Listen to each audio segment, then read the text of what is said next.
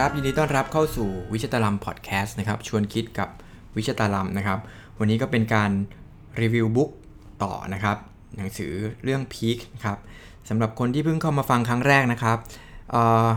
หนังสือเล่มนี้จะเป็นหนังสือเกี่ยวกับการแนะนำวิธีการในการที่อยากจะเก่งหรืออยากประสบความสำเร็จอะไรในขั้นที่แบบสูงสุดหรือขั้นสุดยอดเนี่ยนะครับต้องมีวิธีการหรือการทำตัวยังไงการปฏิบัติตัวยังไงนะครับส่วนใหญ่ก็จะเป็น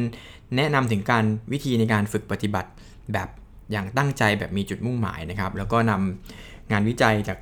สาขาต่างๆมาเล่าสู่กันฟังนะครับว่าคนเก่งๆในสาขาต่างๆเนี่ยเขามีวิธีการแบบไหนกันบ้างนะครับสำหรับเนื้อหาในวันนี้นะครับผมก็ชื่อบทมันคือถนนสู่ความเป็นเลิศนะครับจริงๆแล้วพออ่านแล้วก็คือการที่เขานำเอาตัวอย่างการศึกษาของคนที่เก่งๆเนี่ยจากสาขาต่างๆเนี่ย120คนนะครับเอามาเล่าให้ฟังว่าตั้งแต่เด็กจนถึงเขาเก่งเลยเนี่ยเขาแต่ละสาขาหรือแต่ละคนเนี่ยมันมีวิธีการแบบไหนที่สรุปออกมาเป็นหลักใหญ่ใจความหรือเป็นหลักการได้บ้างนะครับซึ่งอันนี้ก็น่าสนใจดีนะครับเอาละเรามาเริ่มกันเลยแล้วกันนะครับเขาเริ่มบทอย่างนี้นะครับเขาก็บอกว่าอันนี้ก็น่าสนใจนะผมเคยอ่านจากไม่น่าจะเล่มนี้น่าจะไม่เป็นเล่มอื่นนะครับก็คือในปี1960เนี่ยมีนักจิตวิทยาชาวฮังการีคนหนึ่งนะครับชื่อลัสโลปัวกานะครับเขาต้องการทำเขามีความเชื่อแบบนี้เขาเชื่อว่าการเลี้ยงดูที่เหมาะสมเลี้ยงเด็กที่เหมาะสมเนี่ยมันจะสร้างทำให้เด็กเนี่ยเป็นอัจฉริยะได้นะครับเขาก็เลยเริ่มโปรเจกต์ที่ใช้เวลาทดลองในการทำเนี่ยประมาณ25ปีวิธีการแบบนี้นะครับก็คือเขาเชื่อใช่ไหมว่าถ้าเกิดเราเลี้ยงเด็กได้ถูกต้องเนี่ยเด็กจะเก่งเพราะฉะนั้นต้องหาคนร่วมโปรเจกต์ก่อนเขาก็เลยไปหาภรรยานะครับก่อนจะเลี้ยงเด็กได้ต้องมีลูกก่อนอะไรแบบนี้นะครับก็หาภรรยาที่มีอุดมการณ์เดียวกันนะครับก็ไปได้เจอกับคุณคาร่านะครับก็ก็เลยตั้งใจว่าเราจะมีลูกกันเนาะแล้วก็จะสร้างอัจฉริยะจากทฤษฎีพวกนี้นะครับแล้วเขาก็แต่งงานกันนะครับเขาก็ตัดสินใจว่าแล้วจะสร้างอัจฉริยะเรื่องอะไรดีตอนแรกก็จะให้เป็นลูกๆของเขานี่เป็นนักคณิตศาสตร์ไหมหรือให้เป็นนักดนตรีไหมหรืออะไรอย่างนี้นะครับสุดท้ายเขาก็ตัดสินใจที่เขาอยากให้ลูกของเขาเนี่ยเป็นอะไรทราบไหมครับเป็นนักหมากรุกที่ระดับแชมป์โลกอะไรแบบนี้นะครับก็เพราะว่าเขาบอกว่าการเล่นหมากรุกเนี่ยมันวัดง่ายมันหมายถึงว่ามันเป็นกีฬาที่ต้องใช้สมองนะครับแล้วก็สามารถมีการแข่งขันแล้วก็วัดได้นะครับชัดเจนมีแพ้ชนะชัดเจนอะไรแบบนี้นะครับเขาก็เอาละเมื่อทำตกลงทำวิจัยเนี่ยนะครับก็แต่งงานกันเขามีลูกอยู่3คนนะครับคนที่เป็นผู้หญิงหมดเลยเนาะคนที่1ชื่อซูซานนะครับซูซานเนี่ยในปี1เกิดในปี1969นะครับเขาก็เลี้ยงมาด้วยเดี๋ยวเขาจะเล่าให้ฟังนะครับว่ามีสภาพแวดล้อมแบบไหนอะไรบ้างนะครับด้วยความเชื่อเนี่ยเขาก็ปั้นลูกของเขาให้เป็นนักหมากรุกเนี่ยอายุ4ขวบเนี่ยคุณซูซานซึ่งเป็นลูกของสามีภรรยาคู่นี้นะครับก็เริ่มชนะการแข่งขันหมากรุกครั้งแรกแล้วนะครับอายุ11ปีเนี่ยเขาก็เป็นแชมป์หมากรุกหญิงแล้วนะครับแล้วพออายุ15ปีเนี่ยคุณซูซานเนี่ยก็เป็นเขาเรียกว่าเป็นเซียนหมากรุกที่เป็นผู้หญิงคนแรกของโลกนะครับปกติเซียนหมากรุกที่ผ่านมาเนี่ยก็จะเป็นผู้ชายทั้งหมดนะครับแต่คราวนี้คุณซูซานเนี่ยเป็นผู้หญิงคนแรกที่ได้เป็นเซียนหมากรุกนะครับผมก็ไม่เข้าใจว่าเซียนหมากรุกคืออะไรก็คงเป็นเหมือนกับคงเป็นคอมมูนิตี้ของเขาอะไรแบบนี้นะครับคนที่2นะครับชื่อคุณโซเฟียนะครับเกิดในปี1974นะครับอายุ14ปีเนี่ยเขาชนะการแข่งขันที่กรุงโรมเป็นรายการใหญ่มากนะครับแล้วก็แต่คนสุดท้ายนะครับชื่อคุณจูดิตนะเป็นน้องเล็กเลยนะครับน้องสาวคนเล็กนะครับเกิดปี1976คนนี้เขาบอกว่าเป็นเพชรยอดมงกุฎเลยนะครับคือเป็นแชมป์หมากรุกเยอะมากหลายรายการนะครับเป็นเซียนหมากรุกตั้งแต่อายุ15ปี5เดือนนะครับเป็นบุคคลที่อายุที่น้อยที่สุดที่เป็นแชมป์โลกผู้หญิงนะครับเป็นนักหมากรุกแชมป์โลกผู้หญิงเนี่ย อันดับ1ของโลกเนี่ยนานถึง25ปีนะครับแล้วก็ตอนนี้น่าจะเป็นอันดับ8ของโลกถ้าเกิดรวมผู้ชายผู้หญิงนะครับซึ่งต่อไปนี้เขาก็จะเฉลยว่าบุคคลอันนี้เป็นตัวอย่างของบุคคลที่เขาสร้างอัจฉริยะแบบตัวอย่างแบบสุดโต่งนะครับที่พ่อแม่มีความเชื่อว่าอัจฉริยะเนี่ยสร้างได้แล้วก็พยายามปั้นลูกทั้ง3คนให้เป็นนักหมากรุกระดับ World Class แล้วเขาก็ทำได้จริงๆนะครับจากความเชื่อของเขานะครับบทนี้เขาก็จะสรุปว่าเฮ้ยแล้วพ่อแม่หรือบ้านอื่นๆเนี่ยที่เป็นเก่งๆเนี่ยไทเกอร์วูดส์เซเรน่าวิลเลียมส์หรือว่าใครก็ตามเนี่ยเขามีวิธีการดูแลลูกยังไงสร้างลูกยังไงให้เป็นอัจฉริยะนะครับผมสรุปให้ฟังเลยแล้วกันนะครับข้อที่1นะครับเขาใช้คำว่าออกตัวนะครับก็คือเริ่มสตาร์ทเนี่ยเขาบอกว่าเขาไปศึกษาเนี่ยทุกคนเนี่ยส่วนใหญ่นะครับไม่ทุกคนแต่ส่วนใหญ่เนี่ยจะเริ่มฝึกปฏิบัติตั้งแต่อายุน้อยๆนะครับโดยที่คุณพ่อคุณแม่เนี่ยจะจัดสิ่งแวดล้อมที่สนับสนุนให้เป็นอย่างดีในการที่จะทำให้เป็นก้าวแรกสู่ความสนใจหรือหลงใหลของเขานะครับแล้วเขาบอกว่าเขาไปค้นงานของคุณเบนจามินนะครับในปี1980นะครับทดลองกับผู้เชี่ยวชาญนี่แหละ120คนเนี่ยเขาก็บอกว่าไอ้การออกตัวตั้งแต่เด็กๆเนี่ยจะมีความสำคัญมากเลยนะครับเด็กๆส่วนใหญ่ที่เขาเป็นอัจฉริยะเนี่ยจะต้องได้รับการแนะนำโดยที่กิจกรรมที่เขาอยากให้ลูกเขาเป็นอัจฉริยะเนี่ยคุณพ่อคุณแม่ต้องจัดสรรให้ตั้งแต่เด็กโดยสิ่งที่สำคัญคือต้องใช้ความสนุกสนานนะไม่ใช่บังคับให้ทำนะครับแต่ต้องบิวให้เกิดความสนุกสนานในการทำนะครับหรือว่าสร้างสิ่งแวดล้อมให้เอื้อต่อกิจกรรมนั้นๆอย่างเช่นคุณพ่อคุณแม่ที่เป็นนักดนตรีเนี่ยเขาก็จะจัดเครื่องดนตรีไว้ที่บ้านเนาะหรือคุณที่เป็นหมากรุกเมื่อกี้นะครับที่เราเอ่ยชื่อไปเนี่ยเขาก็จะมีตัวการ์ตูนที่เป็นหมากรุกเป็นของเล่นที่เป็นหมากรุกมีตัวม้าตัวเรืออะไรอย่างเงี้ยนะครับมีกระดานหมากรุกเต็มบ้านไปหมดเลยนะครับเพื่อให้ลูกเขาอยากสนุกนะครับหรือแม้กระทั่งคุณไทเกอร์วูดนะครับก็จะมีไม้กอล์ฟเล็กๆหรือของเล่นที่เป็นไม้กอล์ฟนะครับหรือถ้าเกิดเป็นนักเทนนิสก็จะมีเครื่องกีฬาอะไรที่เป็นเล็กๆสำหรับเด็กเล่นเนี่ยอยู่รอบๆตัวเต็มไปหมดเลยนะครับซึ่งเขาบอกว่าในตอนแรกๆเนี่ยอุปกรณ์พวกนี้เด็กๆเขาก็คิดว่ามันก็จะเป็นของเล่นนะครับแล้วเขาก็จะค่อยๆผู้ใหญ่เนี่ยหรือคุณพ่อคุณแม่เนี่ยจะค่อยๆแสดงให้เห็นว่าไอ้ของเล่นเนี่ยนะมันทำอะไรได้บ้างมันเจ๋งขนาดไหนนะครับที่สำคัญก็คือคุณพ่อคุณแม่นี่ต้องให้เวลาให้ความสนใจและให้กำลังใจนะครับในการที่เขาพอเขาเริ่มสนใจเนี่ยเราจัดวางของเล่นพวกนี้ให้นะพอเขาเริ่มจับหุ้ยวิเศษจังเลยแล้วก็ลองให้เขาเล่นให้เขาเกิดความสนใจแล้วก็อะไรที่มันเป็นความสำเร็จเล็กๆน้อยๆเนี่ยเราก็จะชื่นชมเขาสมมุติว่าเขาโยนรับลูกบอลได้แล้วแบบโยนลูกบอลไปแล้วเขารับได้โอ้เก่งจังเลยอะไรแบบนี้นะครับชื่นชมเขานะครับแล้วก็จากนั้นเขาก็จะบอกว่าคุณพ่อคุณแม่เนี่ยก็จะเริ่มสอนให้เห็นคุณค่าของคำว่าวินัยเนาะเด็กๆเนี่ยเขาก็จะเริ่มฝึกวินัยในการสมมติเป็นนักดนตรีก็วินัยในการฝึกซ้อมในการอะไรแบบเนี้ยอย่างสม่ำเสมอแล้วก็เริ่มปลูกฝังเรื่องวินัยความรับผิดชอบตั้งแต่เด็กๆเลยนะครับอันนี้ก็เป็นสิ่งที่คุณพ่อคุณแม่ทุกบ้านเลยที่เขาไปทำวิจัยมาเนี่ยจะมีลักษณะนี้นะครับสิ่งที่สำคัญก็คือเด็กๆเนี่ยเขาจะสนใจทดลองของเล่นหรืออะไรอยู่แล้วสม่ำเสมอนะครับคุณพ่อคุณแม่เนี่ยควรให้ความสนใจแล้วก็อย่างต่อเนื่องพยายามอย่าต้องให้เขาทำกิจกรรมนั้นนะอย่างต่อเนื่องไปเรื่อยๆนะครับอีกอันนึงก็คือให้คำชมทันทีที่เด็กทำกิจกรรมต่างๆได้สำเร็จแล้วก็พยายาม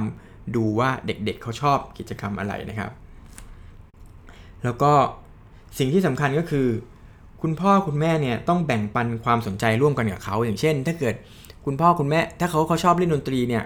ถ้าคุณพ่อคุณแม่เล่นดนตรีกับเขาได้นี่จะวิเศษมากเขาชอบเล่นกีฬาเนี่ยคุณพ่อคุณแม่ก็ต้องไปเล่นกีฬากับเขาถ้าว่ายน้ำคุณพ่อคุณแม่ก็ลงสระไปด้วยเล่นดนตรีก็ร้องเพลงไปด้วยเล่นกันไปทั้งบ้านเนี่ยเขาจะรู้สึกว่ากิจกรรมพวกนี้เป็นส่วนหนึ่งของเขาแล้วก็คุณพ่อคุณแม่ก็เป็นส่วนหนึ่งที่คุณพ่อคุณแม่นี่เป็นสื่ออย่างดีนะครับที่ทำให้เขาเกิดความสนใจในกิจกรรมนั้นๆนะครับอย่างไรก็ตามเนี่ยเด็กในช่วงนี้ก็จะไม่ได้รับการฝึกแบบจริงจังนะครับจะเป็นการฝึกแบบกึ่งเล่นกึ่งจริงจังกึ่งเล่นอะไรแบบนี้นะครับทำยังไงก็ได้ให้เขาเห็นว่ากิจกรรมพวกนี้มันเป็นของเล่นของสนุกนะครับแล้วก็อีกอันนึงที่สำคัญก็คือ การเห็นพี่น้องของตัวเองเนี่ยร่วมทำกิจกรรมต่างๆเช่นถ้าเกิดมีพี่เล่นดนตรีน้องก็อยากจะเล่นดนตรีด้วยนะครับพี่เล่นกีฬาน้องก็อยากจะเล่นกีฬาด้วยอันนี้เป็นสิ่งที่สำคัญก็คือแอคทิวิตี้ที่เกิดขึ้นในครอบครัวเนี่ยจะเป็นส่วนสำคัญมากเลยในการพัฒนาความเป็นอัจฉริยะหรือความสามารถพิเศษสำหรับเด็กๆพวกนี้นะครับแล้วก็สิ่งที่ค้นพบก็คือคนที่เป็นน้องคนเล็กเนี่ยหรือว่าลูกที่อ่อนกว่าเนี่ยจะพัฒนาไปได้ไกลกว่าคนพี่นะครับคล้ายๆกับว่าคนพี่เนี่ยคุณพ่อคุณแม่พอมีลูกคนแรกก็จะทดลองทำนู่นทำนี่ไปนะครับแล้วก็ค่อยเรียนรู้กันไปแต่พอคนหลังๆเนี่ยคุณพ่อคุณแม่เริ่มจะรู้วิธีการแล้วเราสอนลูกมาคนนึงเรารู้แล้วว่าต้องมีสเต็ปในการเรียนรู้หรือการสอนยังไงนะครับนอกจากนั้นเขาเห็นพี่เขาทำได้เนี่ยเขาก็อยากจะทำได้แบบพี่เขานะครับก็พยายามทำตามเพราะฉะนั้นกลายเป็นว่าน้องๆเนี่ยก็จะเก่งกว่าพี่ในจากการศึกษาเนี่ยในหลายๆกรณีนะครับเช่นเซเรน่าวิลเลียมส์เนี่ยก็จะได้เก่งกว่าวีนัสวิลเลียมอะไรอย่างเงี้ยที่เป็นนักเทนนิสนะครับได้ระดับโลกที่ดีกว่าอะไรอย่างเงี้ยหรือว่าอย่างเช่นตัวอย่างจากนักหมากรุกเมื่อกี้ก็เช่นกันนะครับคนน้องมีผู้หญิง3คนเนี่ยปรากฏว่าคนน้องเนี่ยเป็นแชมป์โลกแล้วก็มีเพอร์ฟอร์แมนซ์ที่ดีกว่าคนพี่ทั้ง2คนอย่างเห็นได้ชัดนะครับอันนี้ก็เป็นข้อมูลที่น่าสนใจดีเนาะแล้วก็เพราะฉะนั้นแต่เขาก็ให้ความสำคัญกับกิจกรรมมากๆนะครับพยายามจัดกิจกรรมให้ลูกๆเนี่ยได้มีส่วนร่วมไม่ลูกๆได้มีส่วนร่วมอยู่แล้วแต่คุณพ่อคุณแม่ควรจะมีส่วนร่วมกับเขาด้วยคุณพ่อคุณแม่ควรจะเป็นส่วนสำคัญมากในการออกแบบกิจกรรมหรือสร้างแรงจูงใจหรือสร้างแรงกระตุ้นถ้าเกิดอย่างเช่นผมก็พยายามทำอยู่นะอย่างเช่นการทดลองวิทยาศาสตร์ง่ายๆอย่างเงี้ยผมบางทีผมก็ดูใน YouTube นี่แหละนะครับแล้วก็พยายามเอามาทำที่บ้านแล้วก็เขาชอบมากเลยนะครับยิ่งถ้าเกิดเราเล่นกับเขาด้วยเนี่ยมันจะเป็นอะไรที่เพอร์เฟกต์มากนะครับหรือผมเล่นเวลาเขาเรียนดนตรีเนี่ยผมก็พยายามจะกลับมาบ้านก็เล่นดนตรีกับเขาแทนที่จะสอนหรือสั่งอย่างเดียวก็ไม่ใช่อย่างนั้นนะครับหรือว่าเขาเล่นกีฬาเล่นฟุตบอลเล่นเทนนิสเนี่ยผมก็พยายามจะไปเล่นกับเขาหรือว่ายน้ำผมก็เวลาเขาเรียนบางทีเราก็ไปนั่งดูอย่างเดียวบางทีเราก็ไปลงสระด้วยนะครับส่วนใหญ่เวลาเราไปลงสระว่ายน้ำด้วยเนี่ยเขาก็จะมีความสนุกมากกว่าแล้วก็อยากจะเล่นสิ่งนั้นมากกว่านะครับแล้วก็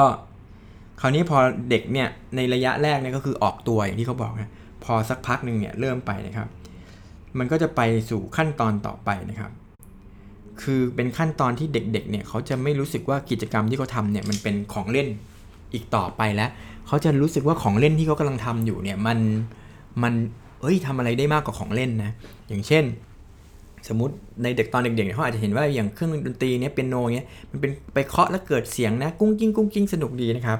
แต่ผู้ใหญ่หรือว่าพ่อแม่เนี่ยต้อง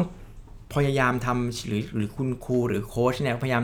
ชี้เห็นว่าโอ้ยเปียโนเนี่ยนะมันทำอะไรได้มากกว่าทำเสียงกุ้งกิ้งหรือดังๆเบาๆอย่างที่เขาทำนะครับโอ้ยมันเล่นเป็นเพลงแบบนี้ได้ด้วยนะโอ้โหกีตาร์นี่มันเล่นไปด้วยร้องเพลงไปด้วยได้นะเขาจะเริ่มรู้สึกว่าไอ้สิ่งของเล่นเนี่ยมันทำอะไรได้วิเศษกว่านั้นหรือไม้เทนนิสเนี่ยแทนที่เขาจะตีลูกมั่วๆเนี่ยเฮ้ยเขาสามารถทำลูกแบบนี้ได้ด้วยนะอะไรแบบนี้นะครับแล้วก็พยายามหาตัวอย่างที่มันทำให้เขารู้สึกว่าของเล่นอันเนี้ยมันทำอะไรได้มากกว่าเป็นของเล่นแล้วมันจะทำให้เกิดการพัฒนาสู่ขั้นต่อไปนะครับซึ่งในหนังสือนี้เรียกว่าขั้นที่2คือเริ่มเอาจริงนะครับ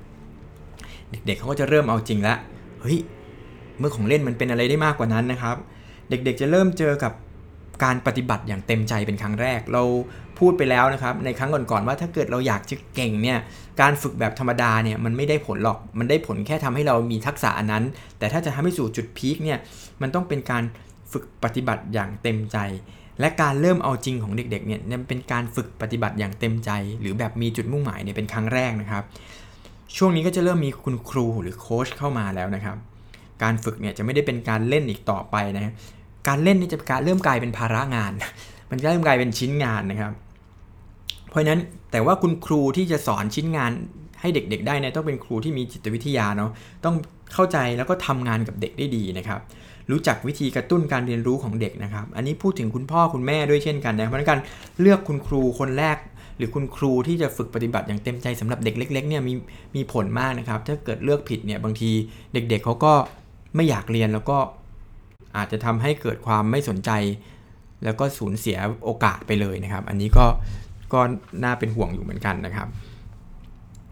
ซึ่งคุณครูเนี่ยเขาก็จะมีส่วนในการผลักดันอย่างมากเลยให้นักเรียนเนี่ยก้าวหน้าไปได้นะครับ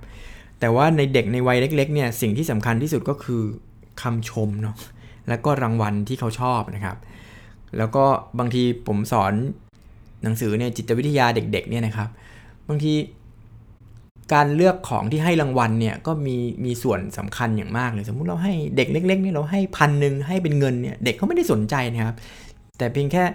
พอเด็กเขาทำได้เนี่ยคุณพ่อคุณแม่มีแววตาที่แบบโอ้ตาโตนะครับเข้าไปกอดเขาเก่งจังเลยลูกอันนี้เป็นสิ่งที่เขาต้องการมากกว่านะครับคนที่สอนเด็กเล็กหรือจิตวิทยาเด็กๆเนี่ยก็ควรจะรู้สิ่งนี้นะครับบางทีสติกเกอร์เนี่ยบางทีเขาชอบในระดับหนึ่งนะครับแต่บางทีการที่เราแสดงความจริงใจแบบชื่นชมแบบจริงใจเนี่ยการยอมรับของพ่อแม่หรือของคุณครูเนี่ยมันเป็นสิ่งที่วิเศษมากสำหรับเด็กเล็กๆนะครับเพราะฉะนั้นก็ต้องให้แรงจูงใจหรือแรงกระตุ้นตรงนั้นไปนะครับแล้วก็เขาบอกว่าในวัยนี้มันจะต้องเป็นวัยที่เริ่มปลูกฝังนิสัยแล้วก็สร้างวินัยในการฝึกซ้อมอย่างมันจะเริ่มก่อตัวขึ้นมาอย่างจริงจังแล้วนะครับเพราะฉะนั้นการทำอะไรที่อยากจะจริงจังในวัยนี้ก็ต้องหลังจากที่ผ่านวัยเล่นมาแล้วเนาะพอเริ่มจะเอาจริงเนี่ยก็ต้องเขาบอกพยายามทำให้เป็นกิจวัตรนะครับสร้างให้เป็นกิจวัตรเช่นตื่นมาก็ซ้อมทุกเช้าเลยนะครับอย่างที่ผมพูดไปเอพิโซดที่แล้วนะครับเขาสังเกตว่าเขาค้นพบว่านักไวโอลินที่เก่งๆเนี่ยในกลุ่มที่เก่งที่สุดเนี่ยจะตื่นมาซ้อมตอนเช้าแล้วทำให้มันเป็นกิจวัตรนะครับอย่างของผมลูกผมเนี่ยก็พยายามจะทำอย่างนั้นอยู่เนาะก็ทุกเช้าที่เขาตื่นมาเนี่ยเขาอาบน้ำแปรงฟันอะไรอย่างเงี้ยเสร็จแล้วเขาก็จะไปที่เปียโนนะครับแล้วก็ไปซ้อมเปียโนก่อนไปโรงเรียนทุกวันนะครับตอนแรกเป็นอะไรที่ยากมากนะครับที่จะให้เด็กตื่นเช้ามาซ้อมเปียโนเนี่ยแต่พอเขาตื่นมาซ้อมทุกวันเขาเริ่มรู้หน้าที่แล้วเดี๋ยวนี้คุณแม่เขาพาลงมาปุ๊บลงมาห้องกินข้าวก่อนผมก็จะไปนั่งเตรียมอาหารเขาก็จะเดินไปที่เปียโนแล้วก็ไปซ้อมเองเลยนะครับซึ่งอัน 4-5 ขวบเนี่ยทำได้แล้วนะครับไม่น่าเชื่อซึ่งมนุษย์เราถ้าเกิดอยากจะสร้างนิสัยอะไรเนี่ยพยายามทำให้เป็นกิจวัตรเนี่ยมันจะได้ไม่ต้องคิดนะครับอย่างเช่นเราตื่นมาเราแปรงฟันเลยทุกวันเนี่ยมันเป็นนิสัยมันเป็นกิจวัตรเราไม่ต้องคิดนะว่าเราต้องตื่นมาแล้วทำอะไรก็ไปแปรงฟันแล้วนี่ตื่นมาแล้วไปซ้อมเปียโนไปเล่นกีฬาหรือไปวิ่งหรืออะไรแบบนี้ทำเซตให้มันเป็นกิจวัตรมันจะได้ไม่ต้องตัดสินใจนะตื่นไปมันก็จะเป็นเหมือนกับกิจวัตรอย่างหนึ่งนะครับอันนี้ถ้าเกิดอยากให้ลูกพีคหรือเก่งเรื่องไหนแล้วก็สร้างนิสัยแบบนั้นให้เป็นกิจวัตรให้ได้นะครับซึ่งผมคิดว่าสำคัญมากนะครับแล้วกิจวัตรนี้มันต้องเป็นมันต้องทำได้ทุกวันน่ะหรือไม่ต้องให้มันสม่ำเสมออันนี้เป็นปัจจัยสำคัญมากๆเลยนะครับผมก็ทดลองกับลูกตัวเองเนี่ยโอ้เห็นชัดเลยนะครับแล้วก็เขาบอกว่าในระยะนี้เนาะคุณพ่อคุณแม่เนี่ยที่อยากจะให้เริ่มเอาจริงแล้วเนี่ยต้องแสดงให้เห็นว่าการซ้อมหรือการทำกิจวัตรที่ผมพูดเนี่ยมันสำคัญกว่าอย่างอื่นอันนี้บอกก่อนนะครับเขาเป็นวิจัยจากคนที่ประสบความสำเร็จในระดับสุดยอดจริงๆนะครับถ้าเกิดอยากเลี้ยงลูกแบบสบายๆชิวๆอะไรแนวคิดนี้อาจจะไม่ได้แมทช์นะครับอันนี้เขาไปดูแบบคนที่มันเก่งๆนะครับเป็นยังไงก็ผมก็เลยมาเล่าให้ฟังนะเช่นอย่างนี้นะครับเขาจะต้องให้เด็กเนี่ยซ้อมดนตรีก่อนหรือซ้อมกีฬาก่อนการเล่นเนี่ยจะมาทีหลังสมมุติลูกผมชอบดูการ์ตูนอย่างเงี้ยผมก็จะแบบว่าเฮ้ยถ้าเกิดลูกซ้อมเปียโนแล้วก็ถึงจะได้ดูการ์ตูนไม่ใช่ดูการ์ตูนก่อนแล้วถึงจะได้ซ้อมเปียโนอะไรแบบนี้นะครับแล้วก็ต้องให้เห็นว่าการซ้อมเปียโนหรือการเล่นดนตรีหรือการซ้อมดนตรีหรือการซ้อมกีฬาเนี่ยมันเป็นสิ่งที่สำคัญนะโดยใช้จิตวิทยาในการจูงใจให้เขาอยากซ้อมด้วยนะครับแล้วก็คือต้องทำให้เห็นว่าสิ่งนี้เป็นสิ่งที่สำคัญมากกว่าสิ่งอื่นหรืออย่างอื่นอะไรแบบนี้นะครับคุณพ่อคุณแม่ก็คุณแม่บางคนนะครับเขาจากงานวิจัยนี้นะเขาบอกว่าก็บางทีเขาก็เทสลูกนะถ้าเกิดลูกวันไหนไม่ซ้อมเนี่ยหรือแบบขี้เกียจเนี่ยเขาก็ขู่ลูกว่าเดี๋ยวพรุ่งนี้พ่อจะเอาเปียโนไปขายแล้วนะลูกจะไม่ได้เล่นเปียโนอีกเลยนะแล้วก็ปรากฏว่าเด็กก็บอกไม่ยอมก็จะเล่นเปียโนอะไรแบบนี้ครับเขาบอกว่าบางคนก็อาจจะใช้แท็กติกนี้ในการเทสลูกว่าเขาชอบหรือไม่ชอบนะครับเช่นเขาว่ายน้ำทุกวันเนี่ยบอกต่อไปนี้พ่อจะไม่พาไปว่ายน้ำแล้วนะไม่ว่ายน้ำแล้วนะอะไรแบบนี้ถ้าเกิดเขาไม่ได้นะต้องอยากไปอะไรเงี้ยมันจะเป็นจุดวัดว่าเด็กเนี่ยเขาอยากจะทำหรือไม่อยากทำนะครับบางทีเขาก็เลยสร้างเงื่อนไขแบบ แบบนี้เข้าไปนะครับซึ่งมันก็อาจจะเป็นในบางเคสนะอันนี้เขายกงานวิจัยมาให้ดูนะครับค่อนข้างจะสุดโต่งนิดหนึ่งนะฮะเอาเปียโนไปขายเลยแบบนี้และลูกก็เรียกร้องว่าอยากจะเรียนเปียโนนะครับเขาก็เหมือนกับเช็คความสนใจของลูกเขานะครับแต่สุดท้ายนะครับไม่ว่าเราจะดีไซน์หรือออกแบบอะไรเนี่ยตัวเขาเองนะครับตัวเด็กเองเนี่ยเป็นส่วนที่สำคัญสุดเราไม่ได้สอนเราไม่ได้บังคับให้เขาอยากเป็นนู่นอยากเป็นนี่นะครับเพราะเขาก็เป็นมนุษย์คนหนึ่งที่มีสิทธิ์จะเลือกใช่ไหมแต่ว่าเพราะนั้นเขาก็ต้องสุดท้ายแล้วเนี่ยแรงกระตุ้นในตัวเขาเองเนี่ยหรือแพชชั่นของเขาเองเนี่ยจะเป็นสิ่งที่สำคัญที่สุดนะครับต่อให้เราบังคับขู่เข็นมากแค่ไหนแต่ถ้าเขาไม่ชอบมันก็ไม่ใช่นะครับแล้วเขาบอกว่าแรงกระตุ้นของเด็กเนี่ยที่มาจากภายในเนี่ยแรงจูงใจภายในแรงกระตุ้นภายในของเขาเนี่ยจะเป็นสิ่งที่ทำให้เขาสามารถทำสิ่งนี้ได้ในระยะยาวนะครับเด็กบางคนชอบจริงๆเขาก็ชอบเล่นเปียโนนะแต่บางคนอาจจะไม่ชอบเล่นกับต่อหน้าผู้คนคุณพ่อคุณแม่ก็ต้องสังเกตไปฟอร์สให้เขาแสดงแล้วเขาไม่ชอบมากๆเนี่ยจริงๆเขาก็ชอบอยู่นะแต่บางทีอาจจะเกิดผลเสียก็ได้นะครับอย่างแต่พอดีว่าลูกผมชอบเล่นชอบแสดงต่อหน้ากล้องชอบแสดงต่อหน้าสาธารณะอะไรอย่างเงี้ยนะเขาก็จะไม่มีปัญหาตรงนี้พอแสดงเสร็จเขาลงมาจากเวทีเขาได้รับเสียงชื่นชมเขาก็จะแฮปปี้อะไรอย่างเงี้ยครับแต่บางทีก็แล้วแต่อารมณ์เหมือนกันนะเด็กๆนะครับก็สังเกตลูกแล้วกันนะครับส่วนใหญ่เนี่ยพวกดนตรีกีฬาอะไรแบบนี้นะครับก็จะฝึกได้ตั้งแต่เด็กๆแต่มันมีสิ่งที่น่าสนใจอยู่อย่างนึงนะเขาบอกว่าอย่างวิชาคณิตศาสตร์เนี่ยมันเป็นวิชาที่เด็กๆเนี่ยจะเริ่มสนใจหรือฝึกจริงจังเนี่ยตอนโตนะครับไอ้วิชาที่พูดมาเมื่อกี้คุณพ่อคุณแม่เนี่ยจะมีส่วนสนับสนุนหรือกระตุ้นตั้งแต่เด็กมากเลยนะครับแต่เขาบอกว่ากลายเป็นว่าวิชาคณิตศาสตร์เนี่ยหรือทักษะวิชาการเนี่ยคนที่จะมีส่วนทำให้เขาผลักดันให้เขาจะไปต่อให้ถึงจุดพีคเนี่ยส่วนใหญ่จะเป็นคุณครูที่โรงเรียนหรือคุณครูที่มีวิธีการสอนที่ทำให้เด็กรู้สึกว่าอินหรือแฮปปี้นะครับเพราะคุณพ่อคุณแม่เพราะอย่างดนตรีเนี่ยเราสอนได้ตั้งแต่อยู่ในท้องนะตั้งแต่เกิดนะครับกีฬาการเคลื่อนไหวการ movement อะไรแบบนี้นะแต่คณิตศาสตร์เนี่ยมันต้องมาสอนตอนที่เด็กเขาเริ่มมีสติปัญญามีคิดแบบตรรกะได้นะครับหรือแบบแคลคูลัสหรือตรีโกณอะไรพวกนี้มันต้องมาฝึกตอนโตนะครับเพราะฉะนั้นคุณครูในวิชาคณิตศาสตร์เขาพบว่าคุณครูนี่จะมีอิทธิพลหรือปัจจัย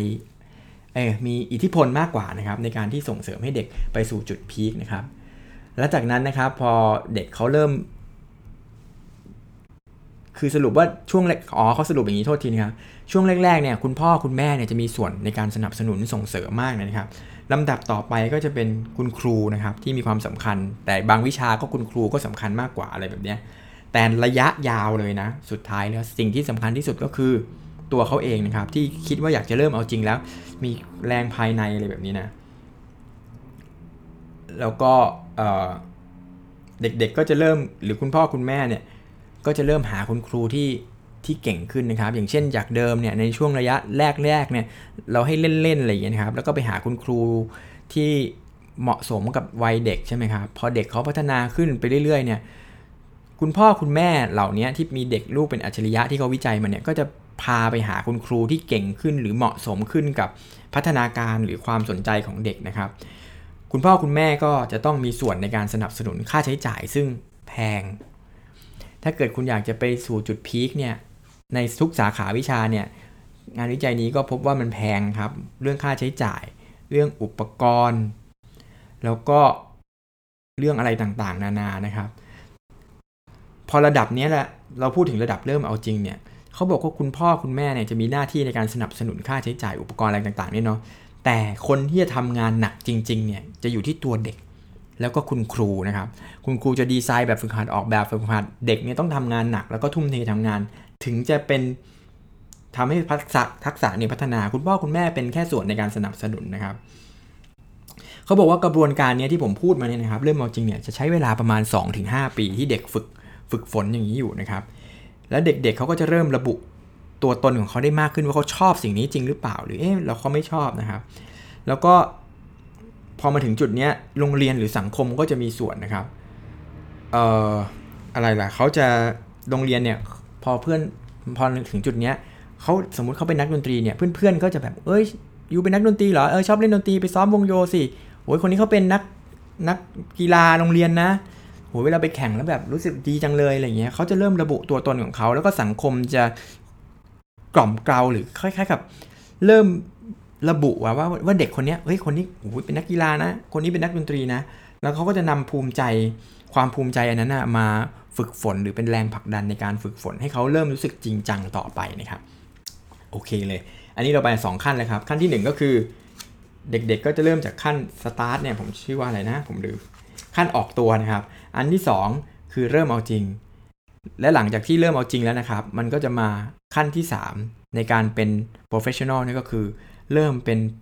สร้างพันธกิจของชีวิตแล้วเขาจะรู้สึกว่าสิ่งที่เขากำลังทำอยู่เนี่ยนะการเล่นดนตรีการเล่นกีฬาหรือการฝึกหมากรุกการฝึกคณิตศาสตร์เนี่ยมันเป็นพัน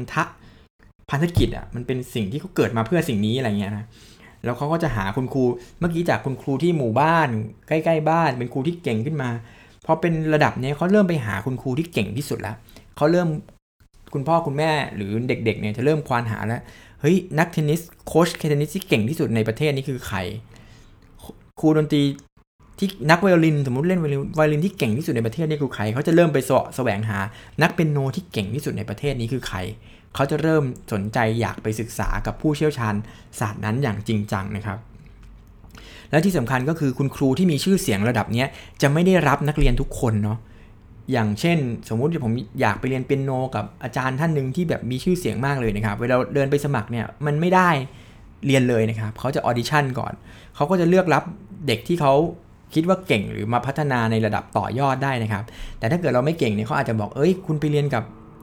ลูกศิษย์เขาก่อนนะครับอาจจะไปเข้า Academy หรือเข้าสำนักของเขานั่นแหละแล้วก็ให้ไปเรียนกับลูกศิษย์ก่อนนะครับแล้วพอลูกศิษย์พอคุณเก่งขึ้นมาเนี่ยเขาก็อาจจะรับมาเรียนกับเรานะครับเพราะฉะนั้นเรื่องพวกนี้มันจะเริ่มเป็นการแข่งขันระดับสูงแล้วเพราะฉะนั้นเด็กก็ต้องพิสูจน์ความสามารถหรือแสดงความสามารถหรือออดิชั่นเข้าไปให้เห็นได้ว่าเราเนี่ยมีความสามารถที่จะได้เรียนกับคุณครูที่เก่งมากๆเลยนะครับแล้วก็เด็กพอเริ่มเข้าไปเรียนกับคุณครูเก่งๆแล้วเนี่ยเด็กๆเขาก็จะเริ่มแบบมีความรู้สึกว่าอยากจะเป็นคนที่เก่งที่สุดในศาสตร์สาขานั้นๆนะครับแล้วก็ขั้นตอนนี้เราจะมีแรงกระตุ้นที่เกิดจากขั้นตอนนี้มันจะเป็นภายในของเขามากขึ้นกว่าในระยะแรกๆมากเลยนะครับข้อมูลที่น่าสนใจจากหนังสือเล่มนี้ครับอย่างเช่นในระยะนี้นะครับที่เป็นพันธกิจทีเนี้ยเขาก็ยกตัวอย่างนักเทนนิสคนที่อยากจะเป็นคนที่ได้ระดับท็อป10ของโลกเนี่ยโอ้โหมันต้องลงทุนมหาศาลอย่างที่บอกนะครับอันที่1เรื่องงบประมาณนะครับคุณต้องมีค่าคอร์ตเทนนิสค่าเรียนเทนนิสกับครูรายชั่วโมงถูกไหมค่าติวเพิ่มเติมอีกครับค่าการไปแข่งขันแต่ละทัวร์นาเมนต์เนี่ยเขาบอกว่าคนที่ระดับเนี้ยระดับที่เป็นพันธกิจชีวิตแล้วเนี่ยปีนึงจะแข่งประมาณ20ทัวร์นาเมนต์นะครับแล้วก็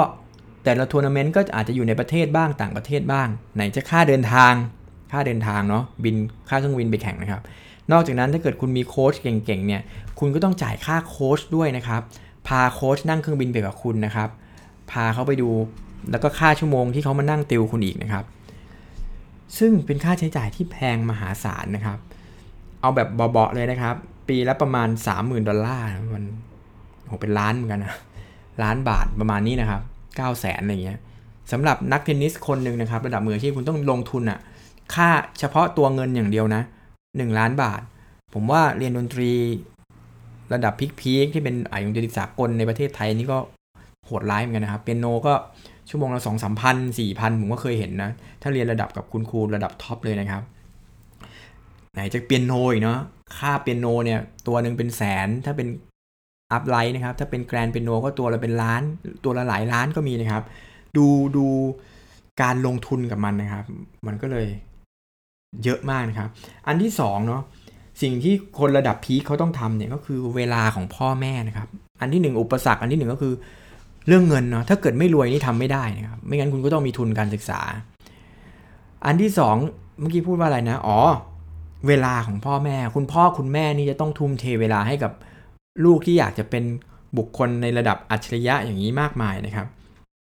เช่นบางคนเขาก็บอกว่าโอ้เขาเริ่มควานหาครูใช่ไหมถ้าเกิดคุณครูอยู่ที่จังหวัดนี้เนี่ยสมมุติเราอยู่ต่างจังหวัดแล้วคุณครูเก่งๆอยู่ในกรุงเทพเนี่ยเราก็ต้องส่งลูกเรามาเรียนที่กรุงเทพนะครับบางคนก็ต้องลงทุนย้ายที่อยู่เพื่อจะมาเรียนกับคุณครูเก่งๆบางคนอาจจะโชคดีหน่อยอยู่ในจังหวัดเดียวกันแต่อาจจะต้องย้ายโรงเรียนนะครับเพื่อได้มาเรียนกับครูเก่งๆนะครับผมเคยเห็นอยากเรียนเป็นโนเก่งๆโหบ้านอยู่ระยองนะครับนั่งรถมาจากระยองทุกสัปดาห์หรือ หรือเอาอย่างเงี้ยลูกศิษย์ของแฟนผมเนี่ยมีอยู่คนนึงนะครับอยู่ลพบุรีเนาะสมัยนั้นเขานั่งรถมาเรียนจากขับรถมาเรียนจากลพบุรีทุกอาทิตย์เลยนะครับเพื่อจะสอบเข้ามหาลัยให้ได้มาเรียนกับแฟนผมเนี่ยโอ้โห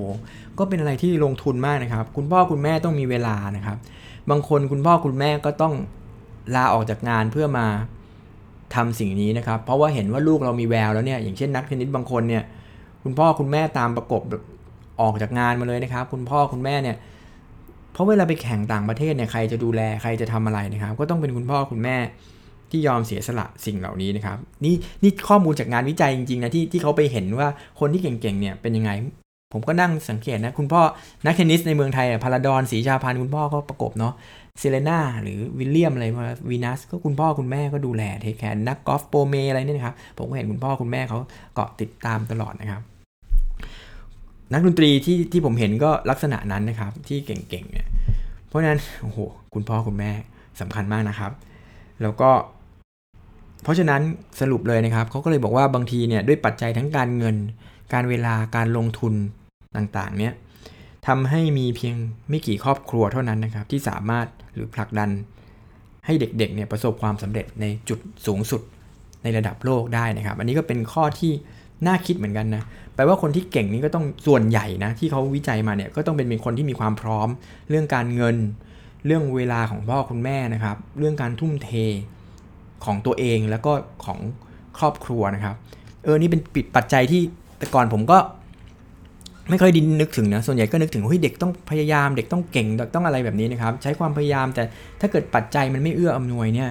มันก็เป็นปัญหาเหมือนกันนะแต่ผมก็เห็นคนที่ไม่มี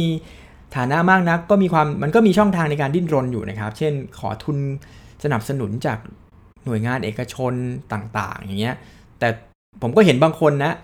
อาจจะไม่ได้อยู่ในวิจัยนี้แต่ผมก็เห็นนักดนตรีไทยดนตรีเก่งๆหลายๆคนนะครับก็ดิ้นรนแล้วก็สร้างตัวเองแต่ทั้งหมดทั้งปวงเนี่ยเรื่องทรัพยากรเงินเนี่ยสำคัญเรื่องเวลาเนี่ยสำคัญมากนะครับถ้าเกิดคุณจัดสรรตรงนี้ไม่ได้เนี่ยการที่จะไปอยู่จุดพีคหรือจุดสูงสุดของสาขานั้นเนี่ยค่อนข้างจะยากนะครับไม่รู้ว่าเอพิโซดนี้พูดแล้วก็เลยทำให้คุณพ่อคุณแม่หรือคนที่อยากจะเก่งๆนี่เสียกำลังใจหรือเปล่านะครับแต่เหนื่อยนะครับแล้วก็อย่างที่บอกนะครับแล้วถ้าเกิดมาฝึกอันนี้เขาก็เปลี่ยนโหมดไปนิดนึงในหนังสือเขาบอกว่าแล้วถ้าเกิดเราเป็นผู้ใหญ่เนี่ยเราอยากจะฝึกแบบให้เก่งแบบเด็กๆที่เราพูดมาเนี่ยเป็นไปได้ไหมนะครับอย่างที่บทก่อนๆเขาบอกมาแล้วนะหูยเรามีพันเมื่อกี้บอกว่ามันต้องร่างตั้งแต่เด็กเราต้องเอาจริงอะไรเงี้ยเฮ้ยคราวนี้ถ้าเราจะเอาจริงเราเป็นผู้ใหญ่แล้วเราแก่แล้วแต่เรามีพันธกิจชีวิตด้วยเราโหเราต้องลงทุนทำสิ่งนี้ให้ได้มีเงินมีอะไรแล้วนะครับแต่ส่วนใหญ่เขาก็พบว่าผู้ใหญ่เนี่ยอะไรนะสมองเนี่ยก็พัฒนาได้แต่ก็จะช้ากว่าเด็กใช่ไหมร่างกายก็พัฒนาได้ร่างกายเรานี่พร้อมที่จะให้เราพัฒนาแต่ว่ามันก็จะช้ากว่าเด็กนะครับแต่นั้นไม่ใช่ประเด็นใหญ่นะครับประเด็นใหญ่อยู่ที่ผู้ใหญ่เนี่ย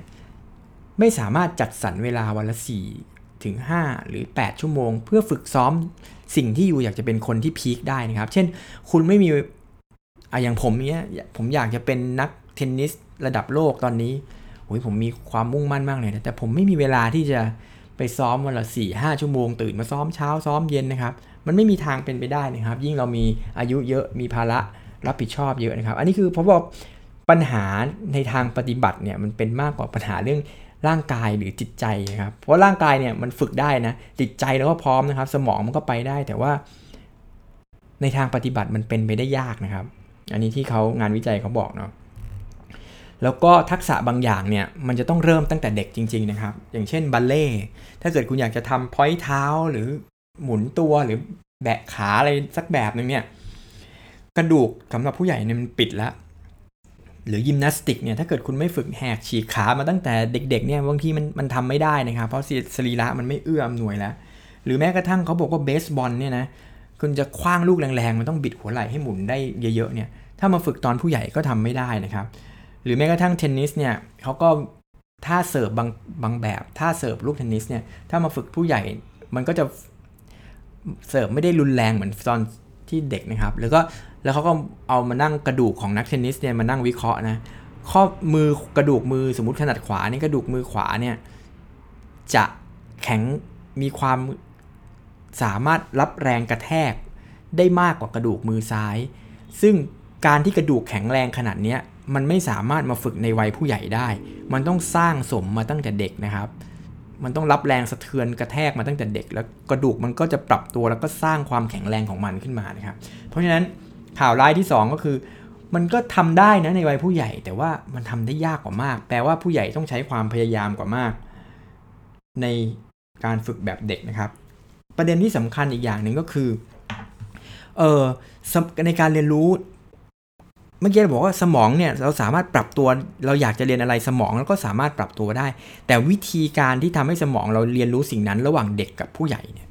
ไม่เหมือนกันอย่างเช่นเด็กๆเนี่ยเวลาเขาเรียนภาษาตอนเด็กๆเนี่ยเขาจะเหมือนสมองเขาเหมือนฟองน้ำเขาก็จะซึมซับคำศัพท์หรืออะไรเนี่ยเข้าไปเลยแล้วก็แบบซึมทุกอย่างมันก็เข้าไปเลยแบบเป็นภาพรวมนะครับถ้าเกิดเด็กๆมากๆก็ซึมเข้าทางสมองซี่ขวาอะไรอย่างเงี้ยก็ไปบูรณาการกันเขาคิดเป็นองค์รวมแต่ถ้าผู้ใหญ่อย่างเงี้ยสมมุติผมเรียนภาษาอังกฤษตอนนี้เนี่ยหรือภาษาฝรั่งเศสหรืออะไรก็แล้วแต่ตอนนี้เนี่ยด้วยความที่ผมเป็นพื้นฐานเป็นคนไทยเนี่ยผมได้รับคำศัพท์มาผมก็จะต้องมาเทียบเคียงกับภาษาไทยที่มีอยู่ในหัวผมแล้วผมก็ต้องประมวลใช้ตรรกะในการประมวลในการจำอะไรแบบนี้มันไม่ได้แบบ direct ตรงมาซึมซับเหมือนฟองน้ำเหมือนเด็กนะครับเพราะฉะนั้นผู้ใหญ่จะฝึกอะไรเนี่ยมันมีวิธีการประมวลผลของสมองที่แตกต่างกับเด็กเพราะฉะนั้นมันก็เลยเรียนรู้ได้ช้ากว่ามันก็เป็นข้อจำกัดอีกแบบนึงนะครับที่ทำไมเวลาเราจะสู่จุดพีคเนี่ยในผู้ใหญ่มันถึงทำยากนะครับแล้วในนี้เขาก็อธิบายเรื่องในการฝึกประสาทหูเรื่องการแยกแยะเสียงหรือ perfect pitch เนี่ยมันทำได้ในวัย 4-9 ขวบแทบจะเท่านั้นเลยนะครับก็มีคนพยายามที่จะมาฝึก perfect pitch ในวัยผู้ใหญ่เนี่ยทำได้เหมือนกันแต่ใช้ความพยายามมากเสียเวลามากแล้วก็ได้บ้างไม่ได้บ้างนะครับแล้วจำนวนเปอร์เซ็นต์ของคนที่ฝึกได้ในวัยผู้ใหญ่เนี่ยน้อยมากนะครับแต่ก็ทำได้นะครับโอเคนี่เราพูดถึงหัวข้อที่3ก็คือพันธกิจที่เป็นพันธกิจชีวิตนะครับว่าถ้าอยากจะเก่งเนี่ยมีพันธกิจเด็กเขาต้องมีพันธกิจรู้สึกว่าเป็นพันธกิจของชีวิตว่าต้องทำสิ่งนี้นะครับแล้วก็ย้อนไปนิดนึงในหนังสือเขาก็ย้อนไปว่าแล้วผู้ใหญ่เนี่ยสามารถมันผู้ใหญ่เนี่ยสามารถมีพันธกิจได้นะแต่ว่ามีทักษะหรือความสามารถบางอย่างมันไม่สามารถฝึกตอนเป็นผู้ใหญ่ได้แล้วก็เรื่องเวลาหรือข้อจำกัดนะครับระดับสุดท้ายเลยนะครับที่เป็นเขาบอกไว้นะครับก็คือระดับที่4เนี่ยคือระดับของผู้บุกเบิกเนี่ยจะเป็นเลเวลที่เป็นพีคระดับโลกเลยนะครับอย่างเช่น Beethoven Tiger Woods นะครับElon Musk หรือใครก็แล้วแต่นะครับที่ Einstein นะครับที่แบบเป็นจีเนียสเรื่องพวกนั้นนะครับเขาก็วิธีการของพวกนี้คือเขาก็เก่งระดับท็อปของในสาขาเขาแล้วแหละแต่เขาอยากจะเป็นที่หนึ่งวิธีการก็คือเขาต้องคิดว่าเขาจะเดินทางไปไกลกว่าความรู้ที่มีอยู่ในศาสตร์อย่างเช่นดนตรีเขาเล่นกันเท่านี้เขาก็ต้องพยายามทะลุความรู้ของศาสตร์เดิมเนี่ยก่อนหน้านี้มันจะทะลุความสามารถของตัวเองใช่ไหมแต่มันก็ยังอยู่ในศาสตร์นั้นอย่างเงี้ยแต่ถ้าเกิดเป็นผู้บุกเบิกเนี่ยเขาจะทะลุไปอีกว่าเฮ้ยศาสตร์นี้มันมีอยู่แค่นี้เราต้องบุกเบิกนำหน้าไปที่สิ่งที่ไม่มีคนเคยคิดได้หรือคนเจอได้อย่างเช่นไอน์สไตน์เขาก็ทะลุไปเจอทฤษฎีใหม่ใช่ไหมครับบีโธเฟนก็ไปเจอการแต่งเพลงของเขาก็จะแบบทะลุทะลวงแหวกกฎจากที่เคยมีอยู่อะไรเงี้ยแล้วมันก็จะเป็นยุคที่เปลี่ยนจุดที่เปลี่ยนยุคเปลี่ยนสมัยไปหลังจากที่เขาบุกเบิกหรือสร้างสรรค์ผลงานขึ้นมาเนี่ยก็จะมีคนเดินตามเขาจากเดิมที่เขาเป็นผู้เดินตามเราก็จะฝึกกับคุณครูนะเราก็จะมีเราเป็นผู้เชี่ยวชาญของเราใช่ไหม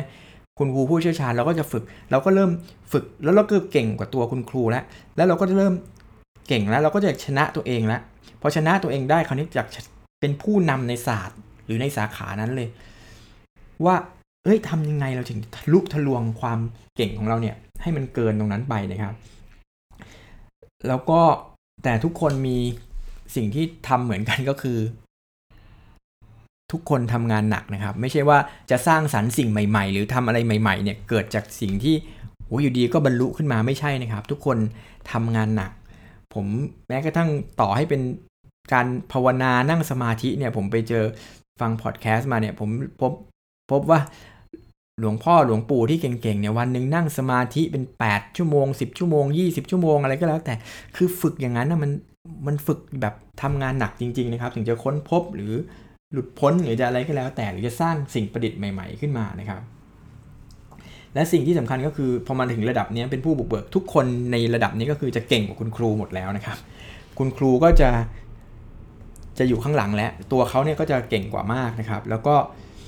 ความสามารถที่สำคัญคือความสามารถในการพัฒนาตัวเองต่อไปได้ด้วยตัวเองคือเขาจะแบบสามารถหาวิธีในการพัฒนาตัวของเขาเองไปได้นะครับแล้วก็โดยใช้กระบวนการในการทำซ้ำวนจะคิดทฤษฎีอะไรขึ้นมาเนี่ยทดลองแล้วทดลองอีกทำแล้วทำเล่านะครับซ้อมดนตรีซ้อมแล้วซ้อมอีกฝึกกีฬาซ้อมแล้วซ้อมอีกนะครับแล้วก็เป็นกระบวนการที่ยาวนานอันนี้ที่เหมือนกันนะครับแล้วก็แต่พอถึงขั้นนี้คนพวกนี้เขาจะรู้นะครับว่าเขาอยากทำอะไรแต่ตอนที่สมมติเขาจะรู้คอนเซปต์ว่าเขาอยากทำอะไรเขาอยากได้เสียงดนตรีแบบนี้แต่เขาไม่รู้ว่าทำยังไงมันถึงจะได้ไอ้ทำยังไงเนี่ยเป็นกระบวนการในการที่เขาค้นหาตัวเองแล้วเขาต้องหาวิธีการในการทำออกมานะครับแล้วสุดท้ายพอเขาหาพบมันก็จะเป็นสิ่งที่สำเร็จหรือเป็นสิ่งประดิษฐ์ใหม่ความรู้ใหม่นอกเหนือจากศาสตร์เดิมที่เคยทำนะครับแล้วก็คาแรคเตอร์ของคนพวกนี้ครับคนจะมีความคิดสร้างสรรค์หรืออะไรเนี่ยจะไม่พอใจในกับสถานะเดิมของตัวเองนะครับจะมองหาวิธีใหม่ๆอยู่ทุกวันสิ่งที่ก้าวหน้าไปทุกวันนะครับแล้วก็เมื่อรู้ว่าเมื่อคนพวกนี้ทำได้แล้วเนี่ยคนอื่นก็จะทำตามไม่ต้องเขาเรียกว่าอะไรไม่ต้องบอกและบางคนเนี่ยก็จะไม่บอกวิธีด้วยนะว่าทำยังไงใช่ไหมครับถึงไม่บอกวิธีเนี่ยคนก็พยายามจะหาแล้วก็ทำตามคนที่เป็นผู้นำในศาสตร์อย่างนั้นสมมุติว่าเราเล่นดนตรีได้เก่งมีเทคนิคใหม่เนี่ยบางครูเขาก็ไม่บอกเทคนิคนั้นนะครับแต่มันจะมีคนที่อยากทำตามเราอ่ะแล้วก็พยายามหาวิธีการในการทำตามเนี่ยมันก็จะเป็นลักษณะเนี้ยต่อไปแล้วทำให้สังคมโลกเนี่ยหรือสังคมวิชาการหรือสังคมศาสตร์ด้านนั้นมันเจริญก้าวหน้าแล้วก็กระเถิบเดินหน้าต่อไปจนมาถึงทุกวันนี้นะครับแต่สุดท้ายนะครับอันนี้ประเด็นที่ผมชอบมากเลยนะครับ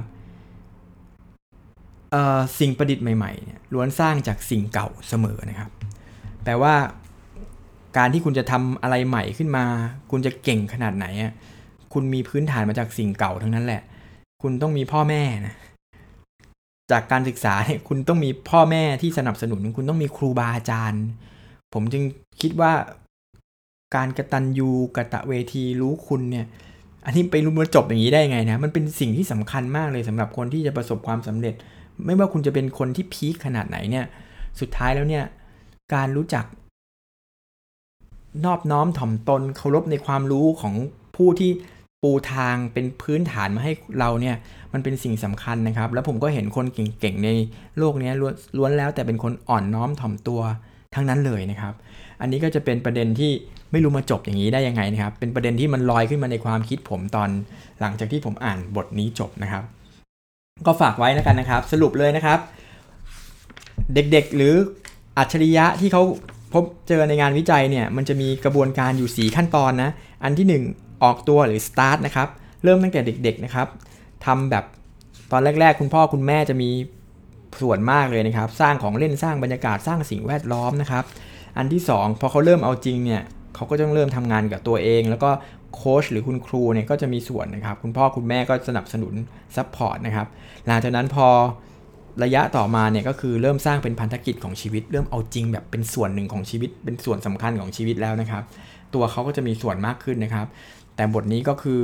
สุดท้ายแล้วคุณพ่อคุณแม่หรือสิ่งแวดล้อมหรือการซัพพอร์ตจากคนรอบข้างเนี่ยจะมีส่วนสำคัญมากในการที่จะทำให้เด็กคนหนึ่งหรือมนุษย์คนหนึ่งเป็นอัจฉริยะได้นะครับและสุดท้ายก็เป็นเขาเรียกว่าเป็นผู้บุกเบิกนะครับอัจฉริยะที่ระดับสูงสุดก็จะมีความไม่พอใจในสิ่งที่ตัวเองเป็นอยู่อยากจะดีขึ้นทุกวันนะครับก็อันนี้เป็น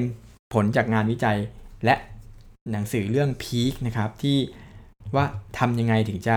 สร้างเด็กให้อัจฉริยะได้นะครับหรือสร้างคนให้เป็นอัจฉริยะได้แล้วก็พรสวรรค์ไม่มีนะครับก็จะมาจากการฝึกฝนแล้วก็อิทธิพลของสิ่งแวดล้อมอะไรที่เขาเล่ามาทั้งหมดนี้นะครับสำหรับวันนี้ก็คงเท่านี้ก่อนนะครับคราวหน้าผมว่าจะมาต่อให้จบ น่าจะจบจริงๆแล้วนะครับเพราะว่าเนื้อหาดูแล้วก็วิธีการฝึกปฏิบัติอะไรพวกนี้น่าจะครบถ้วนแล้วแล้วเดี๋ยวก็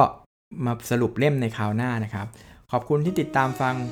วิชตารามพอดแคสต์นะครับชวนคิดกับวิชตารามสวัสดีครับ